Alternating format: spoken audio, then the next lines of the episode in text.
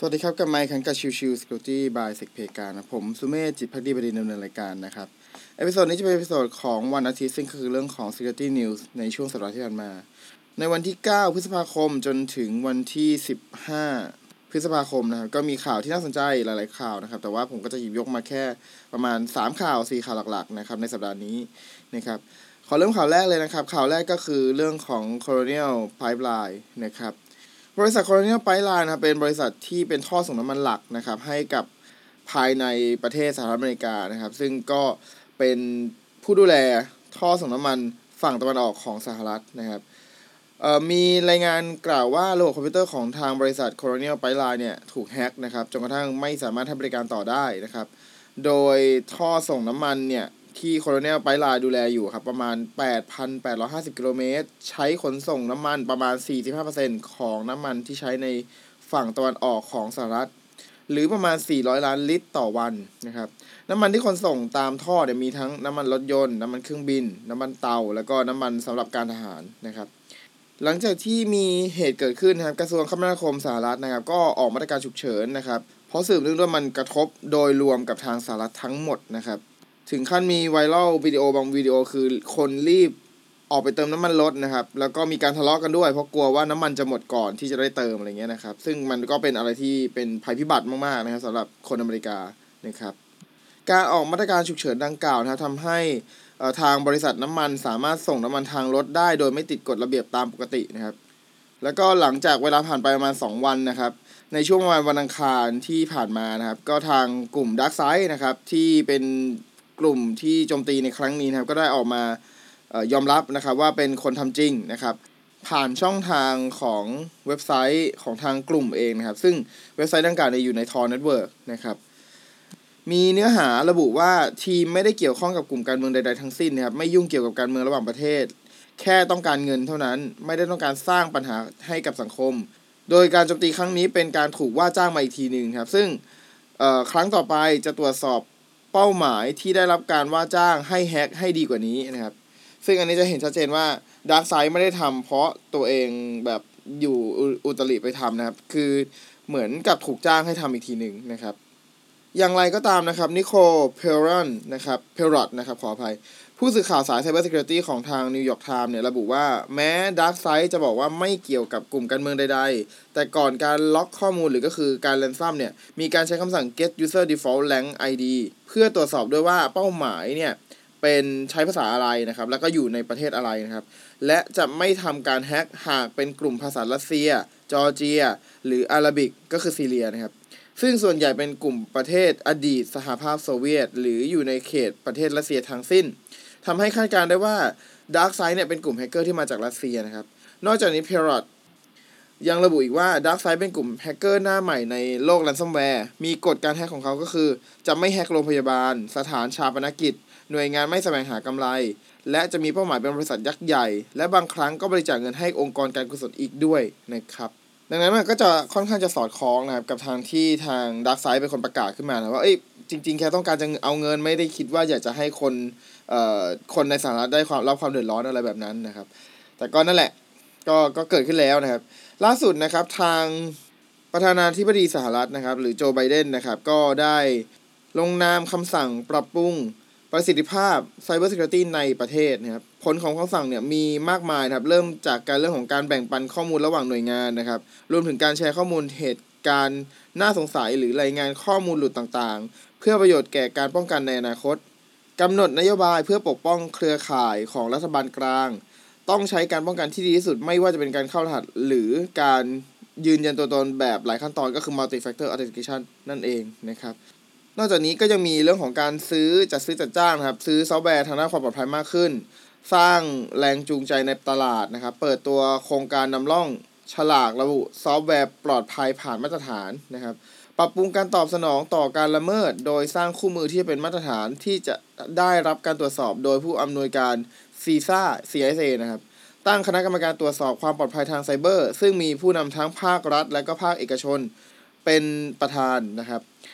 เพื่อวิเคราะห์เหตุการณ์แฮกในแต่ละครั้งที่เกิดขึ้น และทำให้คำแนะนำดูเป็นรูปธรรมมากขึ้นนะครับ อันนี้คือคำสั่งจากทางโจไบเดนที่จากเหตุการณ์ต่างๆที่เกิดขึ้นนะไม่ว่าจะเป็นเรื่องของออตัวของ Proxy Lock On นะก็คือที่มีเหมือนกับมาแวร์จีนะครับ ที่โจมตี Microsoft Exchange ต่างๆ ของบริษัทในสหรัฐนะครับ แล้วก็มีเรื่องของ s o l a r w i n นะครับที่น่าจะบ่งชี้ว่าเป็นแฮกเกอร์รัสเซียที่อยู่เบื้องหลังนะครับ แล้วก็ล่าสุดก็คือ Colonial นะครับผู้ดูแล ท่อส่งน้ำมันฝั่งตะวันออกของสหรัฐถูกแฮกด้วย ransomware นะครับ ทั้งหมดทั้งมวลทำให้ส่งผลถึงความสำคัญนะครับของ Cyber Security ของสหรัฐนะครับ ซึ่งจำเป็นจะต้องมีความปรับปรุงอย่างมากนะครับข่าวต่อมานะครับไอร์แลนด์ระงับให้การบริการไอทีในระบบสาธารณสุขนะครับ หลังตรวจพบ ransomware ในระบบนะครับ สาธารณรัฐไอร์แลนด์นะครับ ประกาศระงับ การให้บริการไอทีสำหรับสาธารณสุขเนื่องจากหน่วยงานตรวจพบ ransomware จึงรีบสั่งระงับการให้บริการไว้ก่อน เพื่อตรวจสอบระบบก่อนว่ามีความพร้อมก่อนที่จะเปิดให้บริการต่อไปนะครับสำนักข่าว The Irish Times นะครับรายงานว่า Health Service Executive หรือ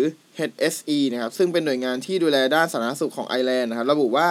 จากการตรวจสอบเบื้องต้นพบว่ามีการโจมตีเริ่มตั้งแต่ประมาณช่วงตีสี่ครึ่งในวันศุกร์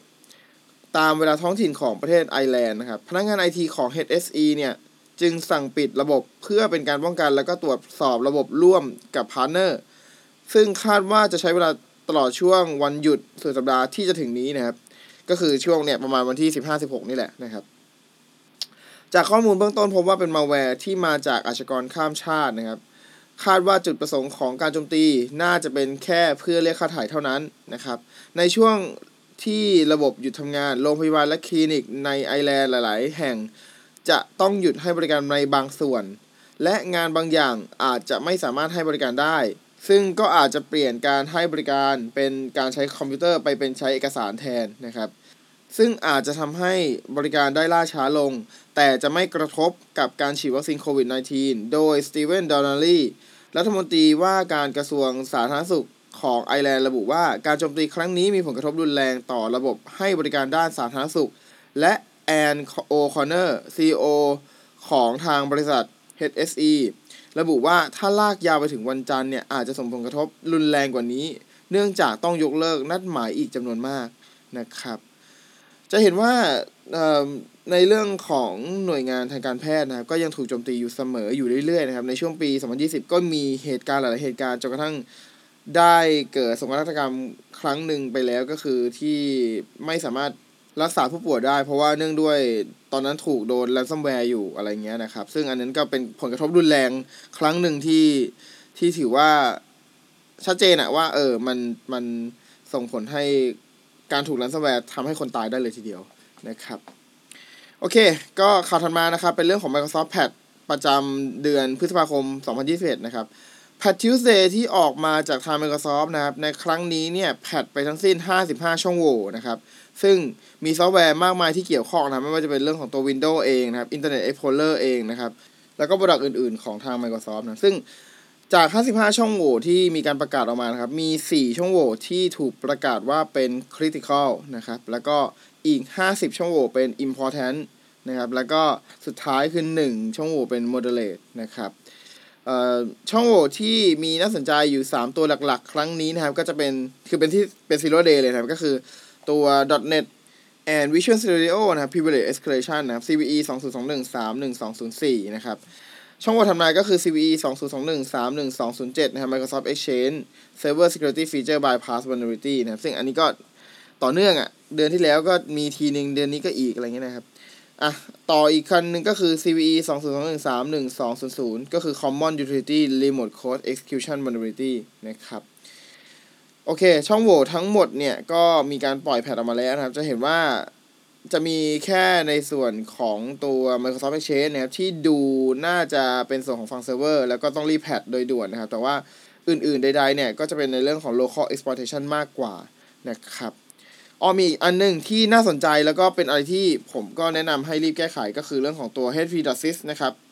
HTTP.sys เนี่ยมันเคยมีช่องโหว่ที่เป็นลักษณะของทั้ง DoS แล้วก็ทั้ง Remote Code Execution มาแล้วนะครับ แต่ล่าสุดเนี่ยก็มีออกมาอีกทีนึงนะครับ ก็คือ